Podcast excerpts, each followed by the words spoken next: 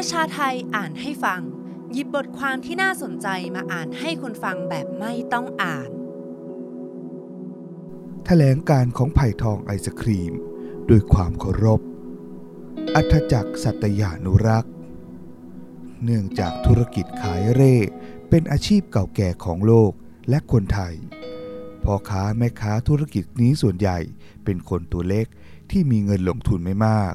จึงไม่ได้มีเงินพอ สำหรับการเช่าร้าน หรือพื้นที่ในการขาย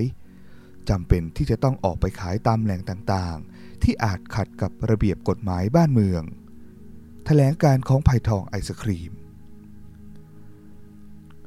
ผมขอขอบคุณบริษัทไผ่ทองไอศครีม ที่ได้แถลงการอันน่าเคารพฉบับนี้ เพื่อที่ทำให้คนในสังคมไทยในพื้นที่เมือง ได้มองเห็นและเข้าใจคนตัวเล็กตัวน้อย ที่จำเป็นจะต้องหาเลี้ยงชีพ ที่สำคัญผมอยากจะให้แถลงการนี้ ซึมซับเข้าไปในหัวใจของนักการเมือง ที่คิดว่าตัวเองเป็นเจ้าของกรุงเทพ ทั้งทั้งที่มาจากการแต่งตั้งของคณะรัฐประหารวงเล็บ ที่แสนโสโครก ที่มองเห็นเมืองเป็นเพียงพื้นที่สวยงาม แบบชนชั้นกลางทั่วไปเท่านั้น คนตัวเล็กที่มีเงินลงทุนไม่มาก หรือคนจนพื้นที่เมือง ที่ทั้งหมดคือใคร คนจนเมืองคือผู้หล่อเลี้ยงเมือง และเป็นคนที่ทำให้ชีวิตของชนชั้นกลาง ได้ดำเนินไปอย่างมีปกติสุข หากปราศจากคนที่ทำงานในระดับล่างทั้งหมด ในเมืองชีวิตชนชั้นกลางจะประสบปัญหามากทีเดียว ตัวอย่างที่น่าจะเข้าใจง่ายที่สุดคือ หากพี่น้องคนจนเมืองที่ทำหน้าที่เก็บขยะ หยุดงานเพื่อประท้วงชนชั้นกลางเพียงแค่ 3 วัน เมืองใหญ่ทุกเมือง จะหมกเหม็นกับขยะที่เกลื่อนกราด ระบบเศรษฐกิจที่เอื้ออำนวยเฉพาะทุนใหญ่ซึ่งจ้างพนักงานจำนวนมากด้วยเงินเดือนไม่มากนัก พนักงานเหล่านี้มีชีวิตรอด อยู่ได้เพียงเพราะคนจนทำงานหาเร่แผงลอย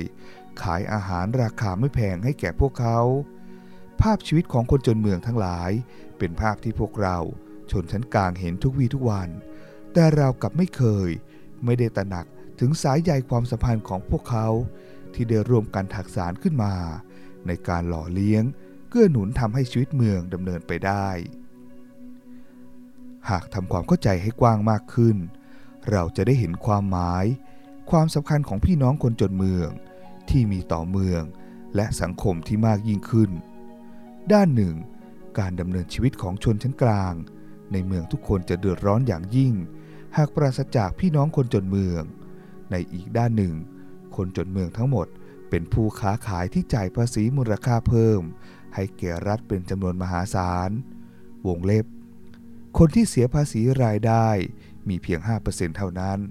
ซึ่งเป็นรายได้เข้ารัฐอันดับที่ 3 ที่สำคัญ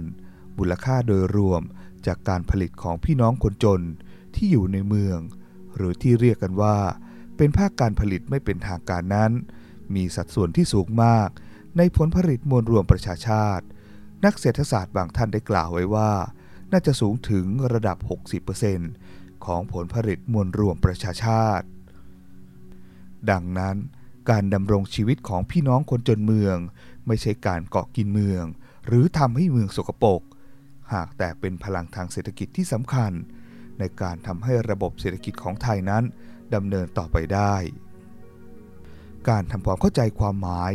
และความสัมพันธ์ของคนจนเมือง ที่มีต่อเมือง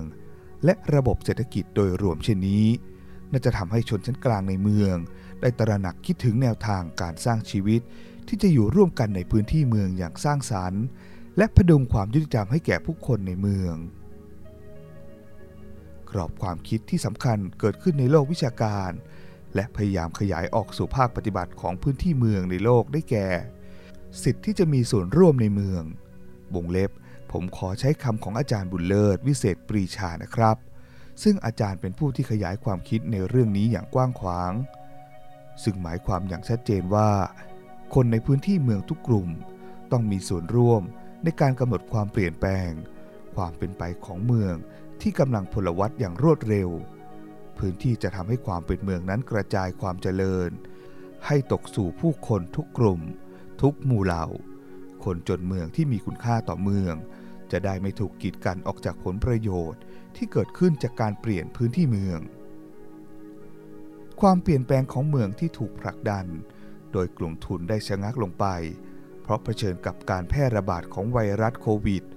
จึงน่าจะเป็นโอกาสของสังคมไทย ที่จะหันกลับมาทบทวนการเปลี่ยนแปลงของบ้านเมือง เพราะหากไม่คำนึงถึงคนทุกกลุ่มในสังคม คิดเพียงแต่เงินตราที่จะเข้ามาในประเทศ เช่น การขยายให้คนต่างชาติ มีสิทธิ์ในการครอบครองบ้าน คอนโดมิเนียม ที่ดิน ยิ่งจะซ้ำเติมปัญหาของเมืองหนักหน่วงมากขึ้นไปอีก เพราะเท่ากับการดันให้ที่ดิน ที่พักอาศัยกลายเป็นสินค้าเต็มตัว อันจะทำให้คนในเมืองทั้งเดือดร้อนมากขึ้น ไม่ใช่แค่คนจนเท่านั้นคำแถลงการของไผ่ทองไอศครีม ได้ทำให้เห็นว่ากลุ่มทุนขนาดไม่ใหญ่นัก และเป็นกลุ่มที่สัมพันธ์อยู่กับคนตัวเล็กตัวน้อย มองเห็น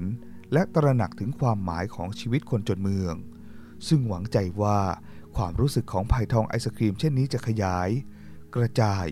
ลงสู่หัวใจของพี่น้องคนเมืองทุกคน ขอบคุณอีกครั้งครับ อย่าลืมกดไลค์ กดแชร์ กด subscribe แล้วคุณจะไม่พลาดข่าวสารจากประชาไทย